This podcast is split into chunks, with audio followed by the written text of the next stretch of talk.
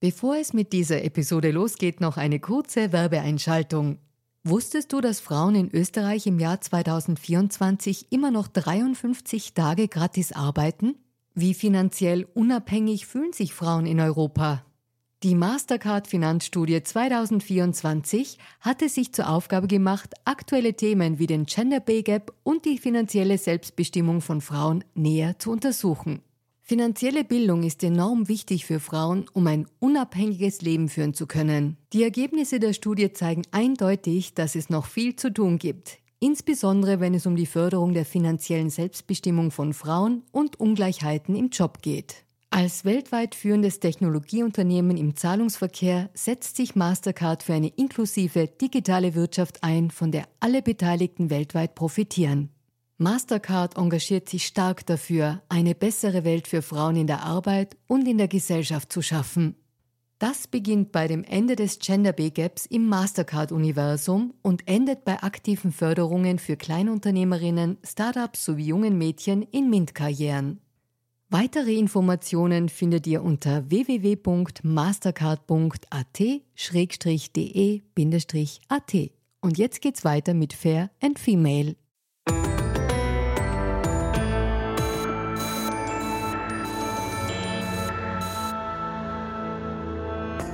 Hallo ihr Lieben, herzlich willkommen bei Fair und Female, dem Gesellschaftspodcast der kleinen Zeitung.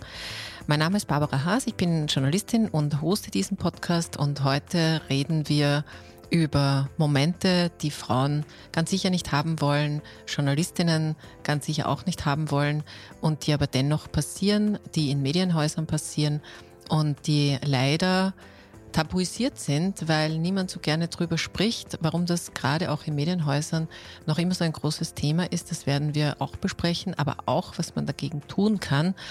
Und ich freue mich sehr, das mit einer Kollegin zu besprechen, die genau das selbst erfahren hat, was sexuelle Belästigung bedeutet, was Machtmissbrauch bedeutet, die sich vor Gericht diesem wilden Sturm gestellt hat, gegen einen mächtigen Medienmanager im Ring zu stehen und die alles gewonnen hat und heute ist sie da und ich freue mich sehr, dass sie das ist. Journalistin, Moderatorin und Coachin Raffaela Scharf. Hi. Hallo. Raffaela, wir zwei kennen uns ja persönlich erst durchs Frauennetzwerk Medien, mhm. glaube ich, obwohl wir beide denselben Arbeitgeber hatten, nämlich Wolfgang Fellner. Ich war sozusagen Gründungsmitglied, wenn man das jetzt so bezeichnen darf, von der Tageszeitung Österreich. Also ich bin 2006 extra übrigens wegen diesem Projekt nach Wien gezogen von Graz und war aber dann weg, bevor er diesen Sender launchte, bei dem du dann gearbeitet hast. Aber ich glaube, wir haben möglicherweise an der einen oder anderen Stelle ähnliche Eindrücke. Aber was mich interessieren wird, so zum Start, eine Berufsbeziehung fängt ja irgendwann mal als Berufsbeziehung an. Und als du, wann war das, 2016? 2019. Ah, 2019, Entschuldigung, Zahlensturz. als du begonnen hast, bei OE24 TV zu arbeiten und mit Wolfgang Fellner als deinem Boss, was hattest du für einen Eindruck von diesem Menschen? Was war das für ein Typ für dich? Schon jemand, der das Sagen hatte in dem Unternehmen, ein Mann, der schon irgendwie was Mächtiges ausgedrückt hat, aber auch irgendwie was, wo man gerade als Frau sehr angewidert war. Und das hat sich schon gezeigt beim Vorstellungsgespräch, wo es dezidiert um mein Aussehen ging. Also wir haben schon darüber gesprochen, was ich bisher in meiner Laufbahn so alles gemacht habe, äh, was ich nach meinem Studium gemacht habe, wo ich auch herkomme, was meine Stärken sind, was ich irgendwie überhaupt nicht machen möchte. Aber dann ging es sehr stark um mein Aussehen. Und da wurde mir dann eigentlich vom Chef gesagt, ja, du schaust ja eh super aus und genau sowas braucht man eigentlich im Fernsehen. Und bevor ich dort angefangen habe zu arbeiten, haben mir viele aus der Branche gesagt, ja, du würdest dort eigentlich gut hinpassen, weil blond mag er. Und das war halt so das einzige Indiz, wo ich mir mal gedacht habe, okay, das ist irgendwie schon ein bisschen strange, weil, okay, beim Fernsehen natürlich heißt es, ja, man muss halt schon irgendwie ein Gesamtpaket mitbringen und natürlich, man arbeitet für ein visuelles Medium. Aber dass es dann einfach heißt, ja, blond mag er und blond wird dort gern gesehen, das fand ich immer schon ein bisschen weird. Und habe dann aber trotzdem dort eben angefangen zu arbeiten. Und am Anfang war es eigentlich noch ganz cool muss ich sagen. Aber was war das Coole? Was war das Coole dran? Und wenn es am Anfang schon diese weirden Momente gab, warum hast du trotzdem Ja gesagt? Das ist eben diese, diese Krux so ein bisschen dahinter, weil wenn man in die Medienbranche einsteigen möchte, die österreichische Medienlandschaft ist sehr klein. Also wir haben nicht viele Medienhäuser, wo man tatsächlich beim Fernsehen arbeiten kann. Und ich habe während meiner Laufbahn, wo ich eigentlich studiert habe, habe ich schon beim Fernsehen versucht, irgendwie reinzukommen mit verschiedensten Praktika und Volontariaten. Habe immer auch nebenbei gearbeitet und habe dann so gemerkt, okay, das ist tatsächlich das, wo ich meine Leidenschaft drinnen habe. Das ist das, was mir wirklich Spaß macht. Und ich weiß, ich mache das gut und was man gern macht, macht man auch bekanntlich gut. Und habe dann eben dort die Stelle bekommen als Reporterin und ähm, ja, ich habe sehr, sehr viel gelernt, wenn man eigentlich die ganze Zeit live ist, auch draußen als Reporterin oder ganz egal, ob man dann als Moderatorin acht Stunden live von Air sitzt, durchgehend, da lernt man viel, weil da geht natürlich auch viel schief. Äh, war harte Schule, da bin ich durchgegangen, ich habe viel gelernt, ich nehme da auch viel Positives mit. Aber ja, das ist natürlich die Frage, warum hat man dann dort begonnen, obwohl es eben von Anfang an irgendwie ein bisschen grauslig war beim Vorstellungsgespräch. Das ist eben das, wenn du jung bist und du willst irgendwie in die Branche einsteigen, natürlich machst du das, weil wo sollst du denn sonst anders hin? Und ich glaube nicht, dass es irgendwo anders anders gewesen wäre im Sinne von, okay, du willst beim Fernsehen arbeiten, Wer führt die österreichischen Medienhäuser? Das sind hauptsächlich Männer und Männer sagen dann, wie du so auszusehen hast, damit du eine gewisse Quote erfüllst, damit die Menschen einschalten beim Fernsehen. Und natürlich schauen die auch drauf, wie mhm. du ausschaust und was du so als Gesamtpaket mitbringst, gerade als Frau. Und für mich war es dann eigentlich, eigentlich so klar, dass ich sage, okay, dort beginne ich jetzt einmal. Mhm. Ja, das verstehe ich und das ist natürlich äh, sozusagen, glaube ich, auch ein, ein es wird, glaube ich, ein bisschen härter auch noch, weil sich ja die Medienbranche gerade auch ziemlich verändert und weil viel Druck da auf dem Kessel ist. Ich habe auch deswegen gefragt, wie du den äh, Wolfgang Fellner eingeschätzt hast, weil ich habe ja schon gesagt, ich bin deswegen eigentlich nach Wien gekommen. Ich kannte aber sozusagen dieses Phänomen Wolfgang Fellner überhaupt nicht. Der war mir so als Mensch jetzt nicht bekannt und ich habe auch, muss ich dazu sagen, ohne irgendwas, was wir später noch besprechen, relativieren zu wollen, ich hatte diese Erfahrung nicht. Also ich hatte weder diese äh, sexuelle Belästigung noch diesen Machtmissbrauch. Oh, ich habe eine kleine Erklärung dafür. Ich war für Ressorts zuständig, die unter Anführungszeichen uninteressant waren für ihn. Also ich habe die Bundesländerredaktionen gemacht und, und Niederösterreich, das war alles irgendwie, aber es ist weder die Innenpolitik noch es ist die harte Chronik und eben es gab noch keinen Fernsehsender. Aber was ich schon erlebt habe und was mich irritiert hat, war, also ich habe davor nicht und auch danach nicht so viele Männer weinen sehen in, Redakt in dieser Redaktion. Also und sozusagen, also jetzt nie, nicht Praktikanten, sondern also auch Chefredakteure mhm. und also Führungsebene oben. Das hat mich irritiert und ich habe mir am Anfang habe ich mir gedacht, aha, oha, das ist offenbar in Wien so üblich, dass man einfach zu allen Scheiße ist. Deswegen frage ich dich, was hat dich irritiert? Also wo, wo wurde es sozusagen vom vom coolen, eben ich sammle Erfahrungen als Reporterin, zu das ist irritierend. Ich finde es sehr interessant, dass du das sagst, weil in der Zeit, wo ich bei Ö24 TV gearbeitet habe, habe ich auch nur solche Erfahrungen gemacht. Also auch bei dem Umfeld von mir, dass viele immer geweint haben. Und das ist ganz egal, welches Geschlecht. Das, die, die betroffen waren, denen ging es einfach sehr schlecht. Also eigentlich richtig scheiße. Und dieses toxische Arbeitsumfeld habe ich irgendwie schon in den ersten Wochen mitbekommen. Diese Ellbogentechnik, die gerade Frauen unter sich irgendwie an den Tag gelegt haben, Männer, die einen von oben bis unten angegafft haben, dann zusätzlich noch dieser Chef, der einen irgendwie, ja, das Gefühl gegeben hat, du musst mir gefallen, weil sonst bist du einfach weg vom Fenster. Und dieses toxische Arbeitsumfeld war einfach nicht leibernd. Hm. War es einfach nicht. Also wer, wer arbeitet dort dort gerne, wenn er weiß, oh mein Gott, ich gehe heute rein, vielleicht kriege ich einen am Deckel und dann muss ich mich aufs Klo verschüssen, weil ich dann einen Heulkrampf bekomme. Also ich glaube, niemand will so sein Leben verbringen. Wir leben nur einmal und eigentlich sollte man das schon so verbringen, dass wir glücklich sind und dass wir gerne zum Arbeitsplatz kommen und uns dort auch austauschen können mit vielleicht lieben Arbeitskollegen und Kolleginnen. Das habe ich dort irgendwie überhaupt nicht verspürt. Mhm. Hast du ein, ein, ein Team, also einen Teamzusammenhalt verspürt oder war es tatsächlich so, wie du jetzt beschrieben hast, mehr so Ellbogen und einer oder eine wird gewinnen? Eher das Zweite. Dadurch, dass ich von der Reporterin aufgestiegen bin zur Moderatorin und dann tagtäglich acht Stunden live on air war, also muss man sich echt so vorstellen, man sitzt dann im TV-Studio und berichtet über alles Mögliche, was gerade so in der Welt passiert und hat dann einen Co-Moderator an der Seite dann ist man eigentlich so mit dem die ganze Zeit zusammen und kriegt übers in ihr irgendwelche Informationen von der Regie.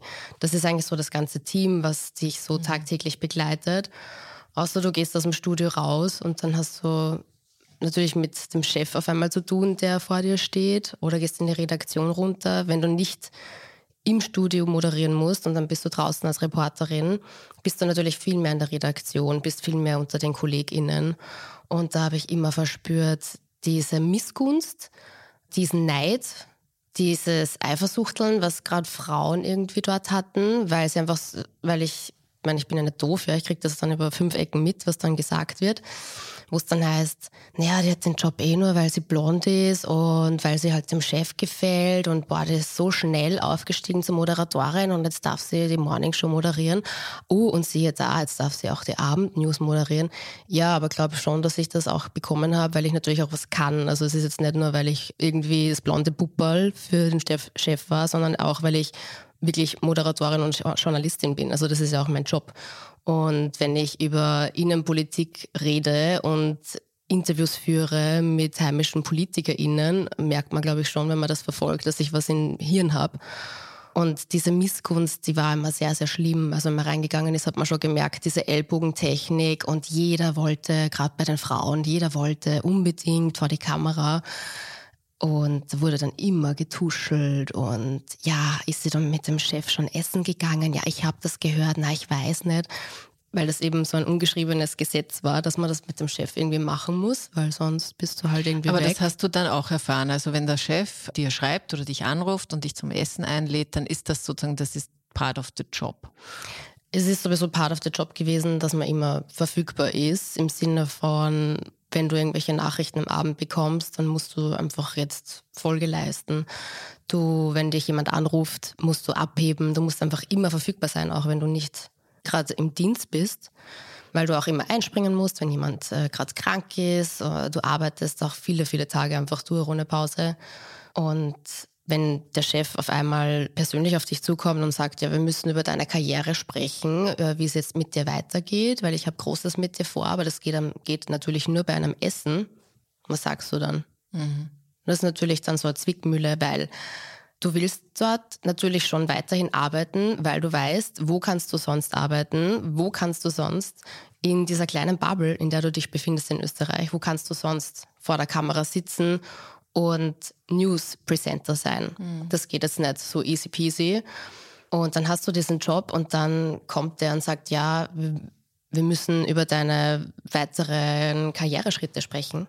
Das können wir halt nur beim Essen. Dann denkst du dir, Bäh, also eigentlich will ich das nicht. Aber ja, dann wird dir halt auch in der Redaktion gesagt, naja, aber das musst du schon machen, weil was dir was mit deiner Vorgängerin passiert ist, die hat da einfach so rausgekickt weil sie gesagt hat, ich mache dann immer mit. Also es sind dann immer solche Gerüchte, die dann so umgehen und denkst du dir, okay, ich bin 28 Jahre, ich habe keinen, keinen irgendwie familiären oder finanziellen Background, wenn ich sage, ich kündige jetzt einfach und jetzt bin ich einmal super leibend arbeitslos und suche mir halt irgendwann irgendwo was. Das geht halt bei mir einfach nicht. Und diesen, diesen Gedanken hatte ich halt die ganze Zeit. Also ich brauche diesen Job. Ich mhm. will einen Job machen, der mir Spaß macht, aber ich brauche ihn natürlich auch, damit ich meinen Lebensunterhalt verdienen kann oder mir leisten kann. Und mit diesem Hintergedanken rennt man dann dort immer herum, tagtäglich. Ja, ich glaube, ich stelle es mir auch schwierig vor, weil ich glaube, wenn man auch dir ist es ja passiert und du hast das ja sozusagen mitleiden müssen, aber wenn man mit diesem Gedanken schon reingeht in so ein Gespräch, dann macht man sich ja gleich nochmal kleiner. Also es könnte ja auch eine Taktik sein, stelle ich mir jetzt gerade vor, zu sagen, ja okay, das ist offenbar üblich, dass man mit dem Essen geht, aber wer sagt denn, dass ich da nicht auch das Sagen habe? Also vielleicht kann ich ja dieses Setting zu meinen Gunsten nutzen im Sinne von, vielleicht geht es ja wirklich um meine Karriere, das, das ist ja eine mögliche Option, oder? Dass man ja ein bisschen das Ruder in der Hand haben möchte. Ja, das ist natürlich auch dieser Hintergedanke, den man hat. Ja, okay, der will tatsächlich mit mir darüber sprechen, ob ich vielleicht eine andere Sendung bekomme oder wie es jetzt dann weitergeht. Aber dann stellt sich heraus, na, eigentlich geht es dann nicht um das, sondern tatsächlich darum, dass man eben bespricht, wie geil man ausschaut, wie sexy man ausschaut. Die Haare müssen so sein, das Gesicht muss so sein, die Kleidung muss so und so sein, damit man eine gewisse Quote erfüllt, damit man geil für den Zuseher ist, damit man auch dem Chef gefällt. Und er kann einen zum, unter Anführungsstrichen, zum Star machen. Das hat er dir auch so prophezeit, ja. dass er das machen kann. Ja, das hat er ja. mir auch geschrieben in WhatsApp-Nachrichten. Ja, weil du WhatsApp-Nachrichten sagst. Ich habe schon gesagt, du hast gegen Wolfgang Fellner Prozess geführt. Ähm, viele Jahre mittlerweile hat es gedauert. Ich glaube, die letzte Entscheidung war erst in diesem Jahr dann fertig. Mhm. Und um es irgendwie kurz zu fassen, du wurdest rausgekickt, also rausgekickt, du wurdest fristlos entlassen, äh, weil du ihm eben sexuelle Belästigung äh, und Machtmissbrauch vorgeworfen hast an einigen Beispielen. Und du hast aber das total gut dokumentiert. Also das, was, was man so als Red Flags vielleicht bezeichnet, das hast du einfach aufgeschrieben, gescreenshottet, diese WhatsApp-Nachrichten. Warum hast du gewusst, dass das wichtig ist, das zu tun? Es war irgendwie so eine Stimme in mir, die mir schon gesagt hat, okay, Raffaela, wenn du beim Vorstellungsgespräch schon so komische Erfahrungen machst mit dem Chef und dich schon so irgendwie auf dein Bauchgefühl natürlich verlassen kannst und das schon sagt, das ist schon irgendwie weird, ja, dass der nur über dein Aussehen anspricht.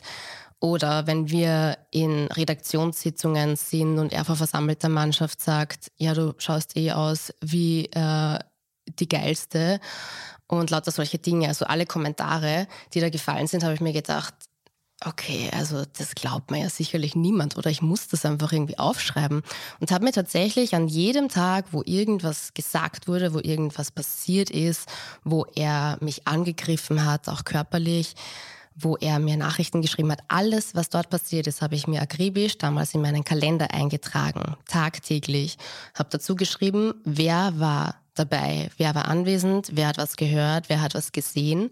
Was wurde gesagt? Wie ging es mir auch dabei?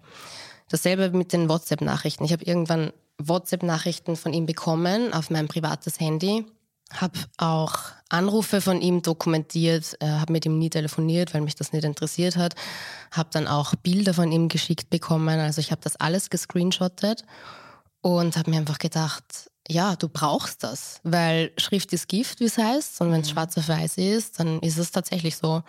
Und das hat mir eigentlich am Ende des Tages dann sehr geholfen, auch in den Gerichtsverfahren. Ja, das ist etwas, wir, wir werden dann noch über deine Initiative und den Verein Kolumna V sprechen. Und das ist einer dieser wie soll man sagen, dieser Lifehacks, aber dieser wirklich wichtigen Grundlagen, die man in diesem Bereich einfach mitbedenken muss, weil es ein Bereich ist, wo meistens nur zwei Menschen anwesend sind. Also außer es ist ein Unternehmensklima, wo es sowieso quasi egal ist. Aber gerade wenn es um echte Übergriffe geht, dann sind meistens zwei Menschen anwesend. Wir wissen, wie, wie das ist, wenn man, wenn einem geglaubt werden sollte und es passiert aber nicht. Also das ist einfach total, total wichtig. Und du hattest offenbar das im Gefühl, dass das möglicherweise mal für dich relevant sein könnte. Und das war es ja dann am Ende auch. Und du hast gesagt, es gab auch körperliche Übergriffe, also es gab ja auch Po-Grapschen, oder? Also ich sage das jetzt nur auswendig vor mich hin, ich habe das jetzt nicht alles so parat. Und es gab auch eine Tonaufnahme, wo relativ klar war, was Wolfgang Fellner in diesem Moment von dir gehalten hat. Die ist ihm zum Verhängnis geworden, weil er nicht dachte, dass es die gibt. Magst du vielleicht die, die Sequenz nochmal kurz schildern, um zu skizzieren, was das eigentlich für ein Arbeitsklima war? Mm. Also die Tonbandaufnahme gab es eigentlich nur, weil ich an dem Tag eben, wo er mich live aus der Live-Sendung rausgeholt hat, total verkabelt war. Und wie er mich dann zur Sau gemacht hat und mir gedroht hat, war ich vollkommen verkabelt in seinem Büro und jemand in der Regie war so geistesgegenwärtig und hat die Tonspur mitlaufen lassen. Sonst würde es das heute nicht geben. Mhm. Ja, ich wurde, nachdem wir ein gemeinsames Fotoshooting hatten und er mir dann auf den Hintern gegriffen hat, habe ich das gemeldet bei der Programmdirektorin und bei dem Betriebsrat. Und einen Tag später gab es dann eben die Mega-Eskalation, weil er damit konfrontiert wurde offenbar. Er mich dann rausgeholt hat aus der Live-Sendung und mich in sein Büro zitiert hat. Und ja, da, also ich glaube, irgendwo, irgendein Medium hatte mal diese, diese Tonbandaufnahme teilweise publiziert und da kann man ganz gut hören, wie er mit mir umgegangen ist, was er zu mir gesagt hat, wie er mich beschimpft hat, wie er mir gedroht hat. Wenn ich das nach außen bringe, wird es für mich lebensgefährlich und lebensbedrohlich. Er ist dann komplett ausgezuckt und hat äh, wirklich wie so ein kleines Rumpelstilzchen, irgendwie was so einen roten Kopf hat, war dann total außer sich und hat nur mehr herumgeschrien. Also wirklich richtig, richtig geschrien.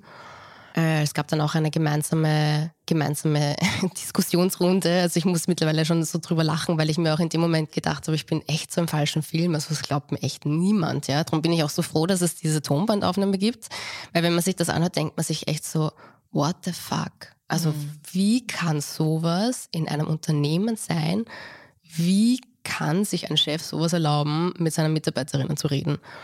Und da hört man eben auch sehr gut, weil wir dann eben diese Gruppendiskussion hatten mit Programmdirektorin und Betriebsrat, mit ihm und mit mir, wie er wirklich über alle drüber fährt, also über alle und alle zur Sau macht, alle fertig macht. Und das zeigt eigentlich wirklich ganz gut, auch wie du vorher gesagt hast, du hast so viele Männer dort heulen sehen. Ich finde es einerseits gut, dass Männer auch Emotionen zeigen können, aber es sollte echt nicht so sein, dass der Chef einen zum Weinen bringt. Und es ist total traurig. Es ist wirklich traurig, dass es solche Unternehmen gibt und Menschen, die das irgendwie unterstützen und oder stützen dieses System und sagen, ja, mach doch einfach weiter wie bisher. Ja, mir sind die Männer deswegen mehr in Erinnerung geblieben, weil es ja natürlich, also wir leben in einem Patriarchat immer noch, wo Männer grundsätzlich eine gewisse Stärke verkörpern müssen, sonst kriegen sie auch diese Positionen nicht. Und was bei mir so hängen bleibt, ist, wie sehr muss man Menschen brechen, um das dann irgendwie so, so zur Normalität werden zu lassen. Deswegen, und natürlich ist es unüblich bei uns auch in Österreich und auf der Welt, dass es regelmäßig äh, weinende Führungspersonen gibt, die Männer sind. Mhm. Das ist einfach nicht so geläufig, dieses Bild, das bleibt dann irgendwie hängen. Aber, also das heißt, du hast da eh die, die volle, wie soll man sagen, die ganze Wahrheit über, über dieses Klima mitbekommen. Schlussendlich hast du, wie gesagt, also, also du wurdest fristlos entlassen und gegen diese Entlassung hast du ja am Ende klagt und hast dann über drei Jahre relativ hart erleben müssen, auch wie ist das, wenn man sich Wolfgang Fellner öffentlich und gerichtlich entgegenstellt. Und kannst du, kannst vielleicht kurz sagen, wie diese wie diese Zeit einfach war, dann eben so ausge, ausgestellt zu sein, weil man wusste dann, irgendwann wusste man, weil die Zeit, die Deutsche Wochenzeitung das auch namentlich gemacht hat. Also damit war dann plötzlich, hatte Österreich einen MeToo-Fall und auch interessantes Phänomen natürlich der österreichischen Medienlandschaft, weil alle gesagt haben, so quasi, das ist ja jetzt keine Geschichte mehr, weil das wussten wir eh alle schon immer, aber geschrieben hat es halt niemand, musste halt ein deutsches Medium kommen. Aber wie war es für dich in dieser, in diesem Sturm auch zu, zu stehen? Für mich ist es eigentlich der, einer der größten Skandale an dieser ganzen Sache, an dieser ganzen Sache, was du eben gesagt hast, dass eben anscheinend eh jeder gewusst hat, aber niemand hat mich unterstützt im Sinne von, aha, da steht eine Frau ganz alleine, das ist David gegen Goliath, die steht dort vor Gericht, die zeigt jetzt wirklich einmal auf, was innerhalb des Unternehmens falsch geht die wehrt sich, wir wissen das, aber wir schreiben nicht drüber. Warum schreiben wir nicht drüber? Weil wir selbst Angst haben. Warum haben wir Angst? Weil der wahrscheinlich irgendwas ausgrabt über uns und uns dann gegenfeuert. Und das in seiner Tageszeitung, im Radio, im TV, wo auch immer, weil er ist ja an der Macht, ihm gehört ja dieses Unternehmen. Er hat ja sämtliche, sämtliche Medien zur Verfügung, wo er über jemanden schlecht schreiben kann. Und das war dann für mich schon so, wo ich gesagt habe, wow, das ist halt schon irgendwie hart, ja, wenn es dann so heißt von JournalistInnen, KollegInnen, ja, äh, wir wissen das eh, aber ja, irgendwie schreiben wir halt nicht drüber. Und dann denke ich mir so, boah, wie verlogen ist das eigentlich? Da muss die deutsche Medienlandschaft daherkommen. Die deutsche Zeit, die das aufzeigt, die dann sagt, hey, Mann, was geht denn da eigentlich ab bei euch Österreicherinnen? Ja, Mann, was, was ist denn da los? Mhm. Da gibt es jemanden, der ist wirklich so stark und so mutig und traut sich da gegen diesen Zampano irgendwie aufzu, aufzustehen und ihr macht nichts dagegen. Okay, wir schreiben drüber. Und auf einmal kommen alle österreichischen Zeitungen, alle möglichen Medien daher und sagen, ah ja, das ist ein fahrender Zug, da springen wir jetzt auf, jetzt schreiben wir auch drüber. Ah ja, das ist jetzt interessant. Ja, ich meine, wir haben es eh gewusst, aber natürlich schreiben wir jetzt auch drüber, weil wir wollen natürlich auch drüber schreiben. Mhm. Und das ist für mich so ein absoluter Skandal, weil das für mich dann eigentlich wieder mal zeigt, wie verlogen diese Branche eigentlich ist. Diese Branche, in der ich mich weiterhin befinde. Aber ich muss das ganz ehrlich sagen, also ich finde, das ist ein absoluter Skandal. Mhm.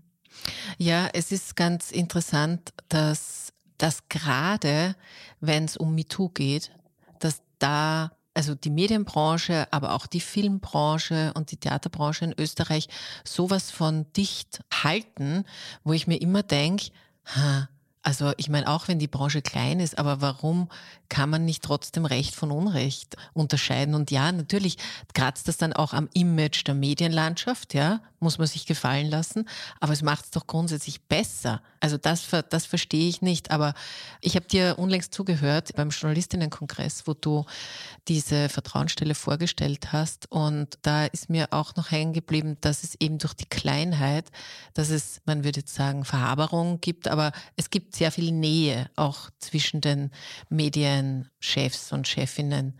Denkst du, dass das dafür verantwortlich ist? Weil also für mich ist es absolut, äh, es gibt ja mehrere Red Flags, das, ist, das ich auch immer wieder in verschiedensten Workshops und Vorträgen eben auch immer weitergebe.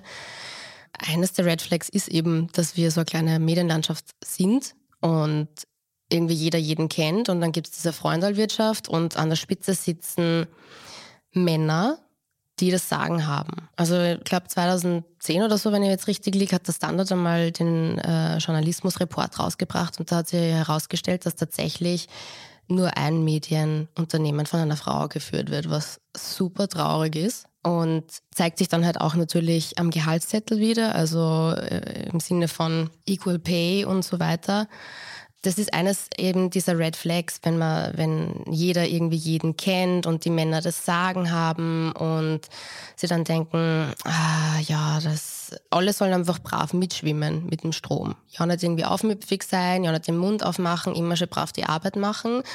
Und wenn ich dir eine auf den Deckel gebe, dann musst du das aushalten. Aber wenn du einmal den Mund aufmachst und was sagst, dann bist du gerade als Frau bist du halt aufmüpfig und dann bist du nervig und zickig und oh mein Gott, hat sie ihre Tage wieder. Also solche Sachen muss man sich dann öfter gefallen lassen. Und das finde ich, finde ich schon eigentlich furchtbar, wenn man sich überlegt, wie diese Medienbranche aufgestellt ist und auch wie diese Nähe zur Politik ist und wie sie die Medien äh, hauptsächlich irgendwie finanzieren. Also wenn man das alles einmal durch, durchschaut, dann macht es für mich irgendwie auch plötzlich nach vielen Jahren irgendwie einen Sinn, wieso irgendwie sich keiner getraut hat, über meinen Fall zu, zu schreiben. Mhm. Und wenn dann diese Freundalwirtschaft so an den Tag gelegt wird, ist es halt auch irgendwie dann schwierig, ja, dass man dann genau solche Fälle eben mehr oder weniger aufdeckt. Was mich interessieren würde, ist, also es haben dann, wie du richtig sagst, es haben ja alle drüber berichtet. Also es waren ja dann auch die Prozesse wirklich medial sehr, sehr stark gecovert. Vielleicht auch wieder, vielleicht aus Eigennutz, weil diese Geschichte dann plötzlich juicy war und weil man die halt haben wollte. Jetzt rede ich voll gegen meine eigene Branche, aber es ist ein bisschen selbstkritisch, muss man vielleicht da auch umgehen.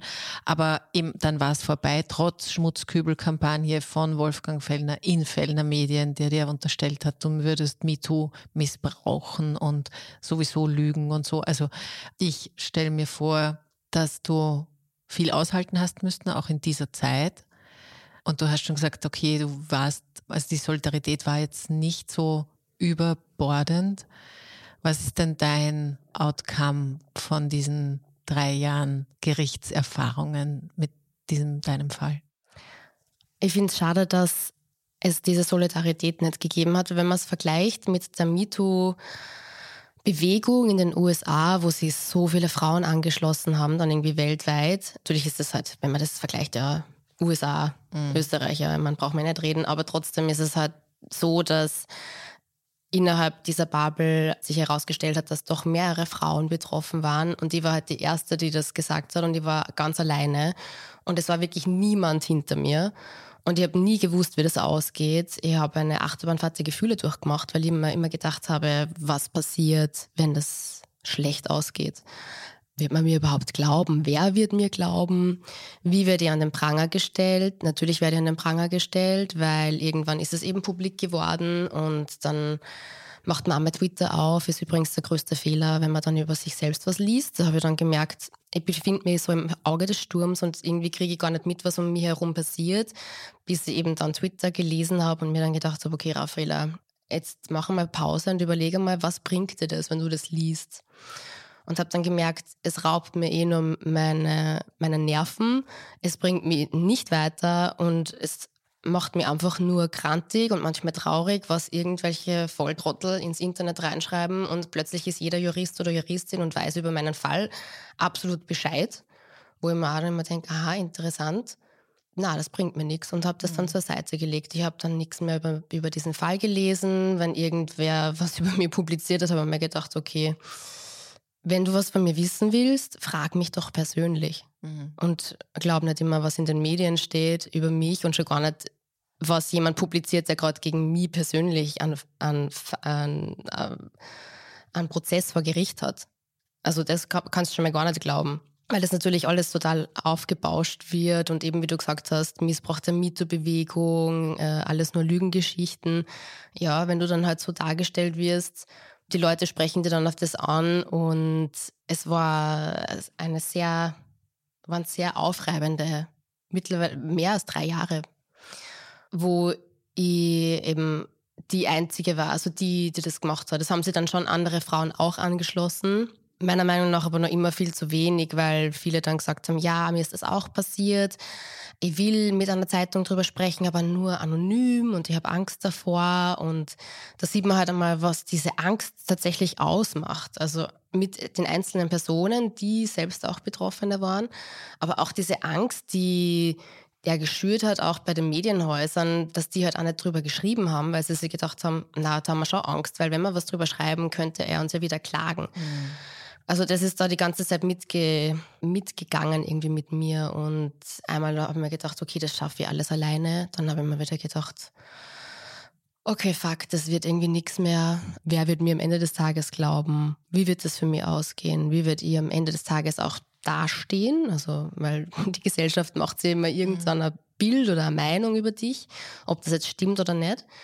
Und ja, und dann sitzt du halt so vor Gericht und sagst dort aus, mehrere Male, und er sitzt halt immer da. Das heißt, du sitzt dort und siehst ihn jedes Mal und musst zusätzlich immer wieder über das sprechen, was dir passiert ist, was natürlich eine absolute Retraumatisierung ist. Jedes Mal, wenn dann die Richterin mir was gefragt hat, war das ein absoluter Trigger. Und ich habe mir gedacht, boah, äh, wie, wie schaffe ich das jetzt, dass ich das tatsächlich so erzähle, wie es passiert ist, so ganz banal, ohne in Tränen auszubrechen. Und es war wirklich, wirklich hart. Also ich bin dort gesessen, habe das alles gut gemacht, bin nach Hause gegangen und habe mir gedacht, boah, puh, also puh. Das ist, ist was, was ich, was ich niemandem irgendwie mhm. wünsche, sowas durchzumachen meine, da bleibt sie nicht bei ein oder zwei Gerichtsverfahren, sondern es ist immer wieder, immer wieder und dann kommt das nächste Gericht und das nächste Gericht und ja, und das machst du dann über Jahre. Und hattest du in diesen Begegnungen im Gerichtssaal, wenn du den Wolfgang Fellner gesehen hast, man hat ja trotzdem so jetzt sozusagen, man hat ein bisschen ein, ein Credo, dass man sich ja mitnimmt. Okay, man geht ja nicht rein und sagt, okay, wahrscheinlich werde ich verlieren, sondern man geht ja rein und denkt sich, ich werde hier die Wahrheit schon irgendwie ans Licht bringen. Hat das was verändert in dem, wie du ihn auch gesehen hast? Also so im Sinne von, du glaubst jetzt vielleicht nur, dass du hier der starke Medienmanager, Tycoon slash irgendwas bist, aber wart's mal ab. Also bringt das was, sowas, sich, sich da ein bisschen zu powerposen? Ja, auf jeden Fall. Im Sinne von Empowerment habe ich jedes Mal an den Tag gelegt. Also jedes Mal in der Früh, wenn ich wusste, jetzt beginnt dann gleich die Gerichtsverhandlung, habe ich mir selbst zu Hause empowered. Mhm. Weil das tatsächlich was bringt, wenn man das mit sich selber macht. Wenn man sich schon in den Spiegel schaut, sich gute Sachen vorsagt. Es macht auch schon so einen Unterschied, was man für eine Körperhaltung hat. Wenn man vor dem Gerichtssaal dann steht, gleich wenn dann die Tür aufgeht und man weiß, man geht jetzt rein und dann sitzt man im Zeugenstand, das macht so einen Unterschied. Also man glaubt das gar nicht alleine, wie die Körperhaltung ist, wie man atmet, wie man spricht, was das alles mit dem Hirn auch ausmacht im Sinne von Mindset. Und habe mir dann eben durch dieses Empowerment schon auch immer gedacht, okay, ja, du stehst jetzt da, zuerst mit einem Anwalt, dann hast du auf einmal zwei, ja, und ich bin quasi unter Anführungsstrichen die kleine Journalistin Raffaela, die halt nur einen Anwalt hat. Da denkt man sich schon, okay, das sind halt wieder solche Dinge, die da aufgefahren werden wo man versucht wird, also wo, wo er versucht, einen einzuschüchtern. Mhm. Und es hat aber nie, also eingeschüchtert war er nie. Ja, du hast auch nicht so gewirkt. Also ich war bei keinem der Prozesse. Ich habe das tatsächlich nur als äh, mediale Berichterstattung mitbekommen.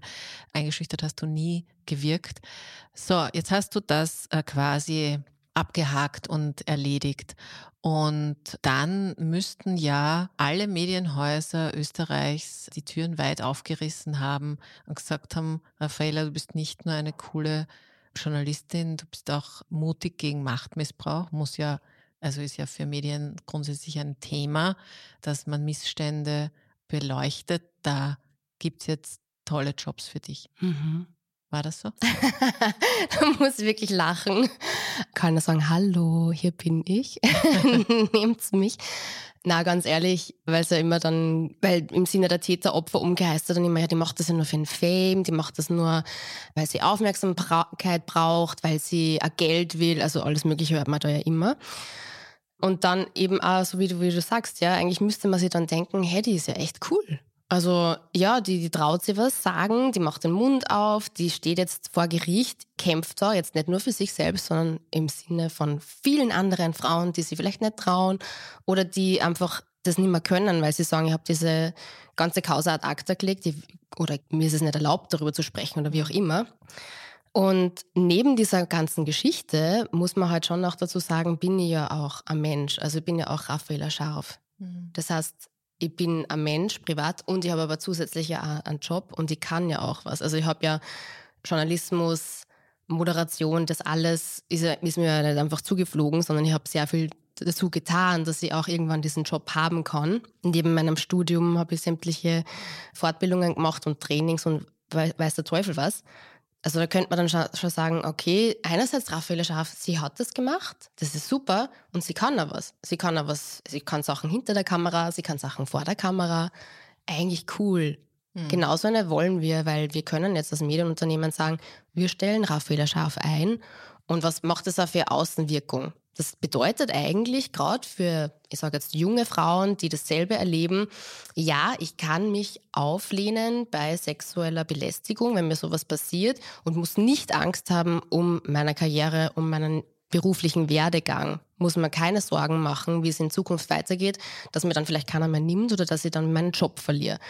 Jetzt passiert aber genau das Gegenteil bei mir. Dadurch, dass ich selbstständig bin, seit 2019, habe ich halt natürlich immer wieder mal versucht, irgendwo anzuklopfen, mit Medienhäusern in Kontakt zu treten, neue Projekte an Land zu ziehen, habe aber auch versucht, irgendwo eine Anstellung zu bekommen. Habe mich wirklich auf sämtlichen, für sämtliche Positionen beworben, hat sich herausgestellt, ja, irgendwie nimmt mich halt keiner. Und das ist genau das falsche Signal, was man natürlich dann jetzt nicht nur an mich selbst weitergibt, sondern auch an alle anderen draußen, weil es dann irgendwie heißt, oh, na, mit der wollen wir nicht zusammenarbeiten. Raffaella Scharf, uh, ein bisschen schwierig, also was der.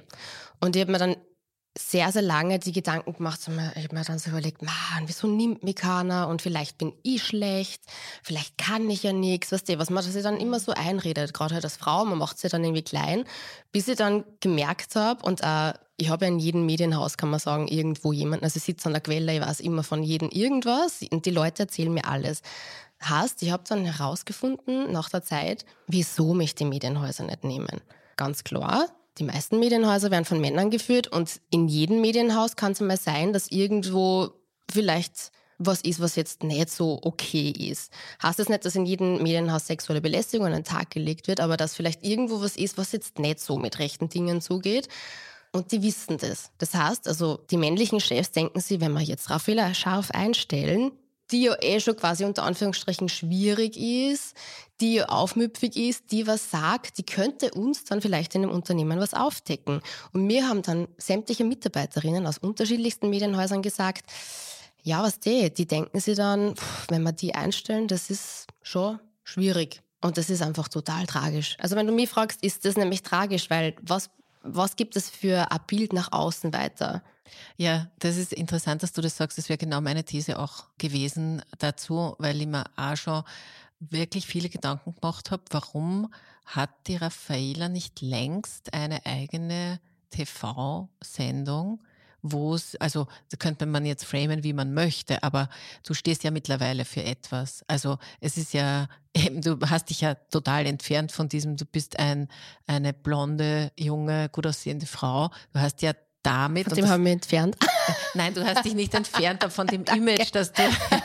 Ja, du bist jetzt auch schon älter geworden. nein, aber von, mehr. nein, aber von dem, was du, was man in dir sieht. Von dem hast du dich entfernt, mm. weil du, und das ist jetzt vielleicht das Einzige, was ich äh, Positives in diese ganze Causa hinein interpretiere. Es hat dich halt sehr akzentuiert. Also du stehst jetzt einfach auch für viele andere Dinge. Und das wäre, ja, also aus einem HR- und Branding-Aspekt, den Medienunternehmen ja auch haben könnten, vielleicht keine schlechte Idee. Aber ich habe mir genau das Gleiche gedacht, dass äh, sozusagen, du bist da jetzt eher, eher ein rotes Tuch, weil man holt sich sozusagen jetzt nicht den, die, die investigativ äh, MeToo-Frau ins Unternehmen, was ja nur bedeutet, es gibt was aufzudecken. Sonst könnte man sich ja irgendwie damit auch durchaus auch aufpolieren. Also das könnte man jetzt äh, tatsächlich machen.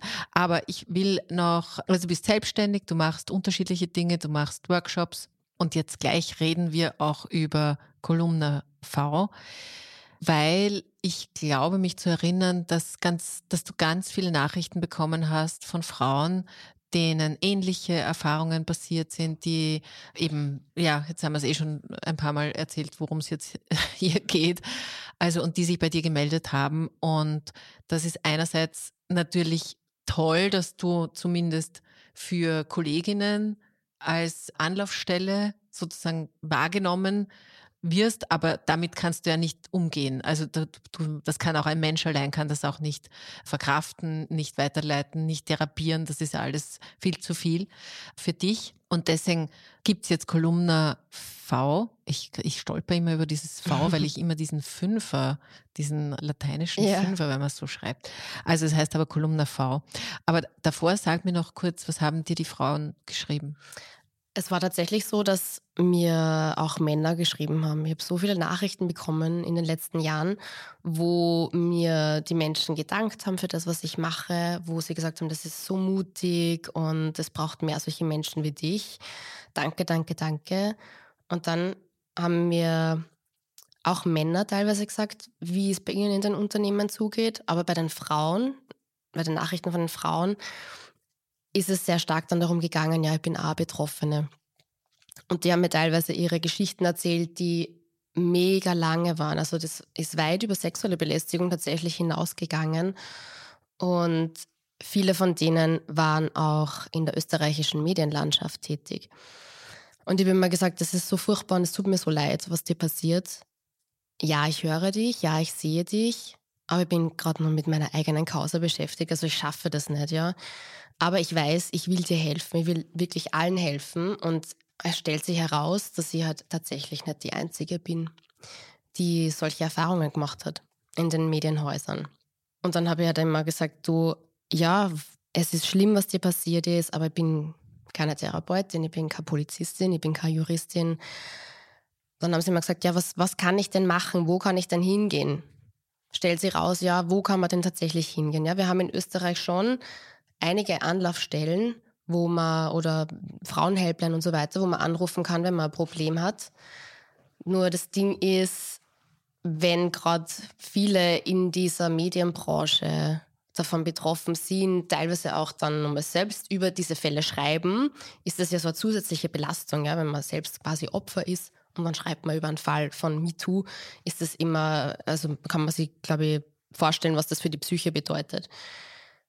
Ja, es gibt Anlaufstellen, aber halt nichts dezidiert für die Medienbranche. Und diese Nachrichten haben halt nie aufgehört. Die sind immer weitergegangen, immer mehr und mehr. Per Mail haben mir die Leute geschrieben aus Deutschland und aus der Schweiz. Und dann habe ich mir gedacht, okay, da muss man was machen. Das kann nicht sein, dass einfach so viele irgendwie schlimme Dinge erfahren und nicht wissen, wo sie hier damit hingehen können. Ja, wer hört ihnen zu? Was ist mein, was, was habe ich für Rechte? Wie kann ich dagegen vorgehen? Was ist das Worst-Case-Szenario? Und dann war es irgendwann so weit, dass ich gesagt habe, okay, meine Kause ist endlich vorbei. Thank Lord. Dann muss, muss ich jetzt irgendwas machen. Und dann haben wir gedacht, ja, was braucht man? Was hätte ich gebraucht damals? Mhm. Ich habe damals, war wirklich, obwohl ich Journalistin war, war ich als so Betroffene, wo man so traumatisiert ist, überfordert in der Situation und habe bei der Frauenhelpline angerufen und die mir weitergeleitet an die Gleichbehandlungsanwaltschaft. Was super war, ja, weil dort hatte ich dann mal Gespräch und dann haben wir darüber gesprochen, was kann man dagegen machen und so weiter. Trotzdem haben wir dann im, am Ende des Tages einen Anwalt nehmen müssen. Und das kann es halt irgendwie nicht sein, ja. Also zum Beispiel in Deutschland gibt es eine Anlaufstelle für Menschen, die in der Medienbranche tätig sind und sexuelle Belästigung und Machtmissbrauch erleben. Wieso haben wir sowas nicht? Und dann haben wir gedacht, jetzt gibt es tatsächlich so viele, die ähnliches erleben wie ich. Ich will ja was machen und habe mich dann mit dem Frauennetzwerk Medien zusammengeschlossen und habe dann gemeinsam mit denen und mit dem Presseclub Concordia im März eine Pressekonferenz gestartet, wo wir gesagt haben, was sind, wie schaut es eigentlich aus in der Medienbranche? Es gibt eben vielen, die ähnliches widerfahren ist wie mir. Eigentlich braucht man Anlaufstelle. Und seither ist eigentlich viel passiert. Hm. Ja, ich habe schon erwähnt, dass äh, den Journalistinnenkongress, der jetzt im November war, und da wurde dieser Verein und alles, was sozusagen diese Anlaufstelle vorbereitet, auch präsentiert von dir und von anderen Mitgliedern aus dem Vorstand. Aber du bist da die Vorstandsvorsitzende. Und jetzt muss ich nur noch eine kleine Transparenzerklärung machen, weil ich ja auch im Vorstand vom Frauennetzwerk Medien bin.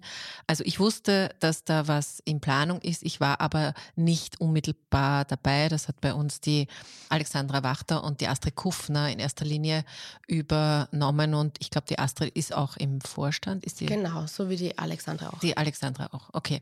Also sozusagen, das ist, da gibt's, weil wir vorher über mangelnde Solidarität gesprochen haben, aber da gibt gibt sozusagen ein gemeinsames Bekenntnis, dass man das äh, vorantreiben möchte. Und am Ende soll es nicht nur für die Menschen, die dir die Nachrichten geschickt haben, eine Möglichkeit geben, sich dorthin zu wenden, sondern es soll ja auch strukturell was besser werden dadurch, oder? Wie, wie, wie soll das gelingen?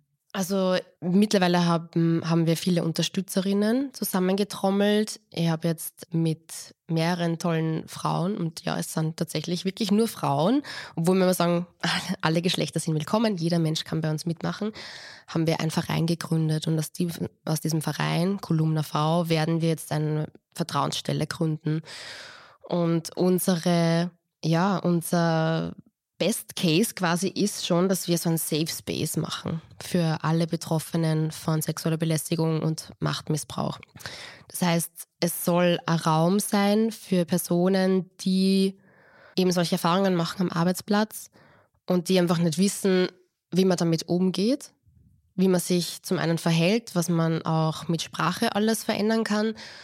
Und wenn es dann wirklich ganz weit über die Red Flags schon hinausgeht, was sind meine Rechte? Also wie kann ich dagegen auch vorgehen? Was ist auch das Worst-Case-Szenario? Ich sage immer dazu, dass jetzt nicht jeder, der Ähnliches erlebt hat wie ich, das genauso machen muss wie ich, ja, weil ich glaube, das ähm, ist jetzt nicht im Sinne von, von, von mir, dass irgendwie jeder mir das so nachmacht und dann irgendwie das psychisch nicht aushält oder mhm. auch finanziell dann nicht.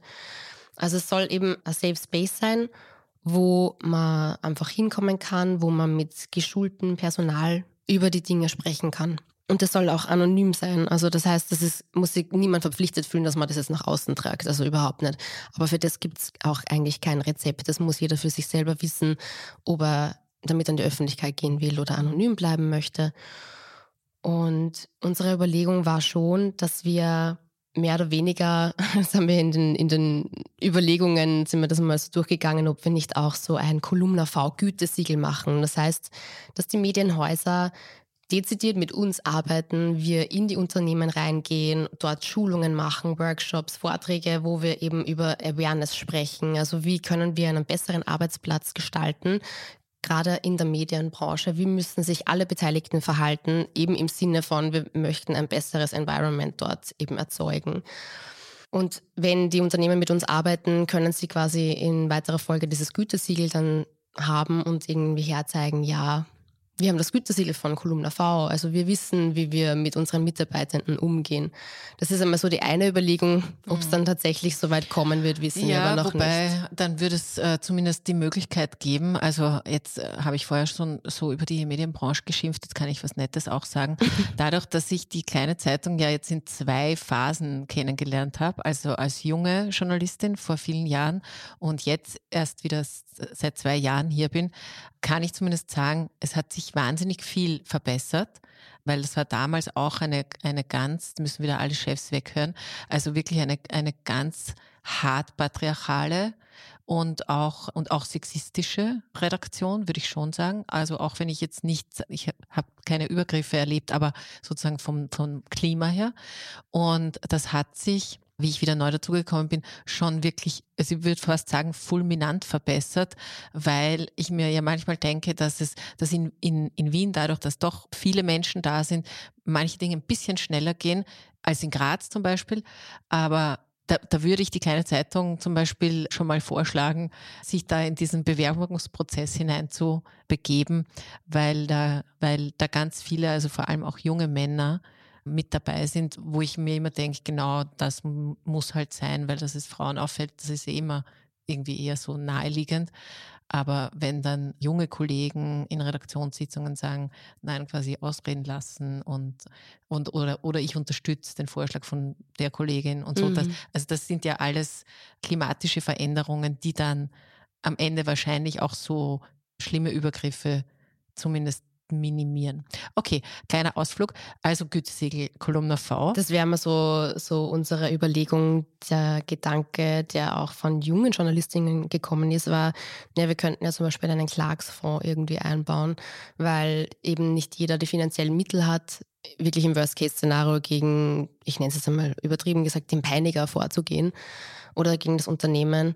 Wie kann man sich das überhaupt leisten, wenn man jetzt keine Rechtsschutzversicherung hat? Also das sind einfach so Dinge, die wir uns noch überlegen müssen, aber wir arbeiten sehr, sehr stark daran. Wir arbeiten auch eben mit Journalistinnen, mit Juristinnen. Wir arbeiten auch mit der heimischen Politik zusammen. Wir haben eben viele Unterstützerinnen und wir arbeiten jetzt auch sehr stark daran, dass wir überlegen, wie wir auch die Finanzierung auf die Beine stellen. Aber jetzt ist dann bald Ende des Jahres und seit März, wo ich diese Pressekonferenz gestartet habe und wo wir dann eigentlich im Juli circa, also im Sommer gestartet haben mit einer Online-Umfrage, die wir rausgeballert haben, wo wir sehr viele Rückmeldungen bekommen haben in kürzester Zeit, muss ich sagen, haben sie schon sehr viel getan. Also in dieser mhm. kurzen Zeit sind wir schon sehr weit. Ich bin wirklich stolz auf dieses ganze Team. Ich freue mich so und ich bin so voller Hoffnung, dass wir am Ende des Tages eine tolle Vertrauensstelle haben, genauso wie unser Nachbarland Deutschland. Und wo dann eben Menschen die irgendwie hilflos sind, dorthin kommen können und rausgehen und sagen, okay, ich weiß jetzt genau, was sexuelle Belästigung laut dem Gleichbehandlungsgesetz ist und ich weiß tatsächlich, was meine Rechte sind, ich weiß, was ich dagegen machen kann, ich weiß dieses und das oder ich bin einfach nur dorthin gekommen und habe dort mich mit geschultem psychologischen Personal austauschen können.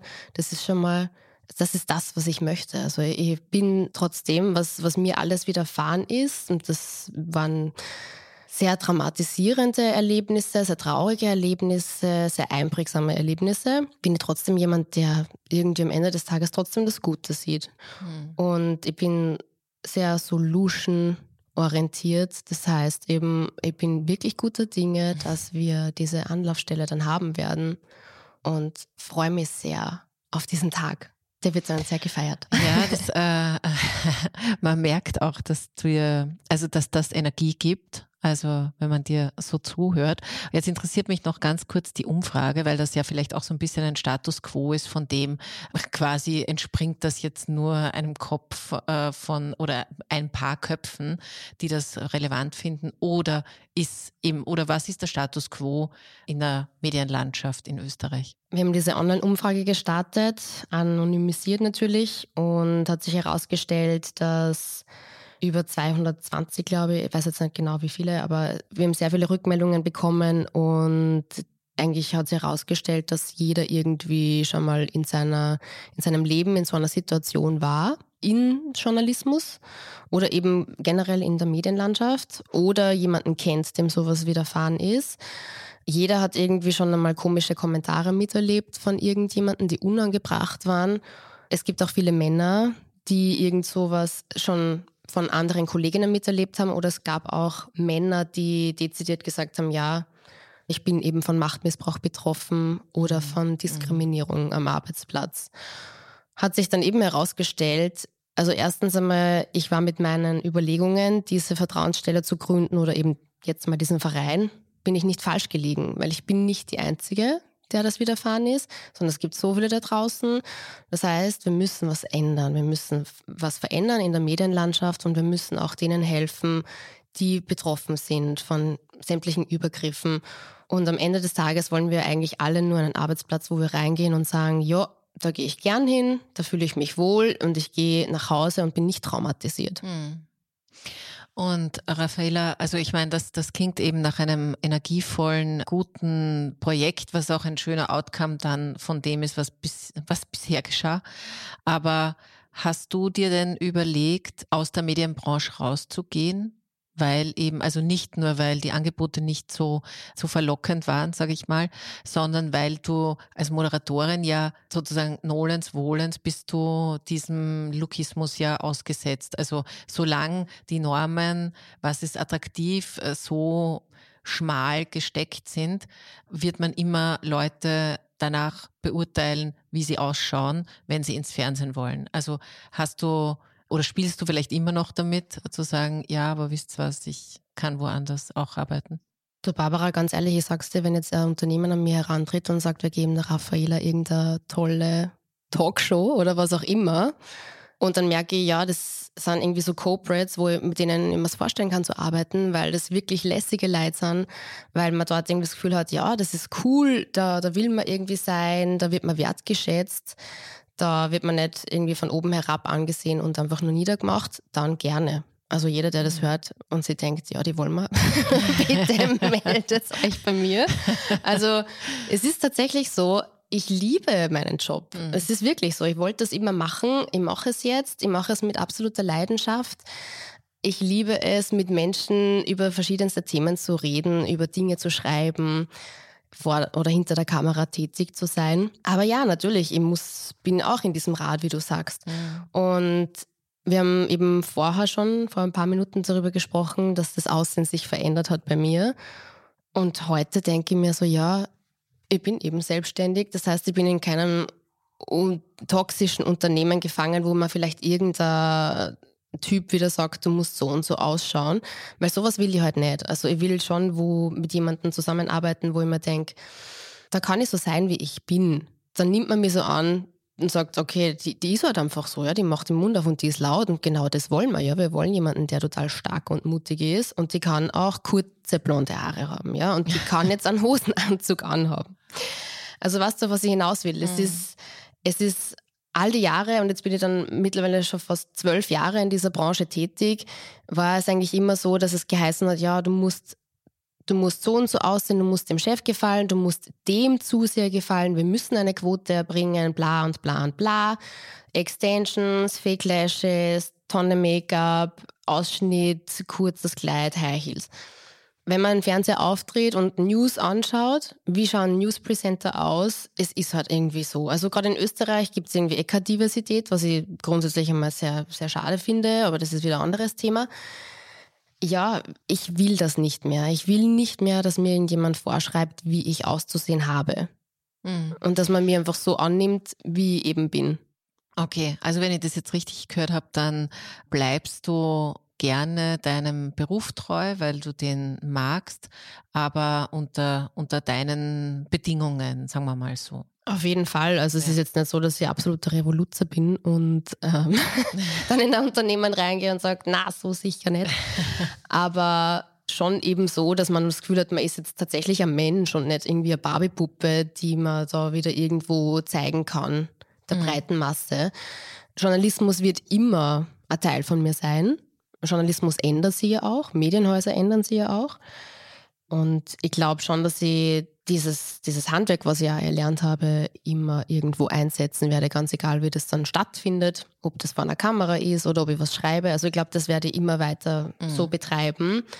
Bin aber mehr und mehr in die Richtung Präsentations- und Moderationstraining unterwegs. Präsentiere vor kleinen Gruppen, vor großen Gruppen stehe, on stage, bin als Speakerin tätig. Das sind also Dinge, die mir total viel Spaß machen, wo ich halt eigentlich auch quasi eine Moderatorin bin, mehr oder weniger. Und wo ich aber anderen was beibringen kann. Das heißt, es geht mehr in die Richtung Medienpädagogik. Und aus der Pädagogik komme ich eigentlich ursprünglich. Mhm. Das heißt, vor meiner ganzen Karriere im Journalismus habe ich ein Diplom als Pädagogin eben bekommen. Habe ich damals, wie alt war ich da? Ach, schon ewig her. und das verknüpfe ich jetzt eigentlich. Und ja, das ist eigentlich, das ist eigentlich ein, ein, ein cooler Zugang, weil sich ja gerade pädagogisch durchaus auch noch was zum Besseren verändern kann in der Medienbranche. Sag abschließend, immer noch im, im Fokus, dass was Tolles, Konstruktives aus Kolumna 4 Kolumna V. das ist ein echter Stolperstein für mich. Kolumna V wird. Aber würdest du sagen, es geht dir gut? Also hast du die Zeit jetzt gut verbringen können?